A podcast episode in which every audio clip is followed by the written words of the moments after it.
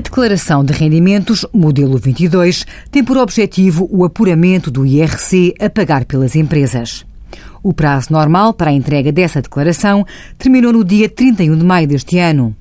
Após a submissão da declaração, através do Portal das Finanças e respectivo pagamento do IRC, as empresas devem confirmar se esta foi aceita e considerada como certa pelas finanças.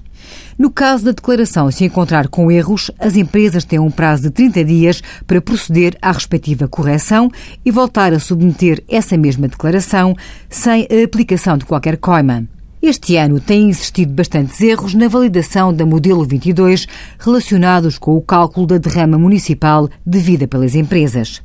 Para proceder à correção desses erros, alerta-se que as eventuais taxas reduzidas e isenções de derrama aplicam-se quando o volume de negócios do período anterior, 2014, tenha sido inferior a 150 mil euros ou nas condições referidas no ofício circulado disponibilizado no Portal das Finanças.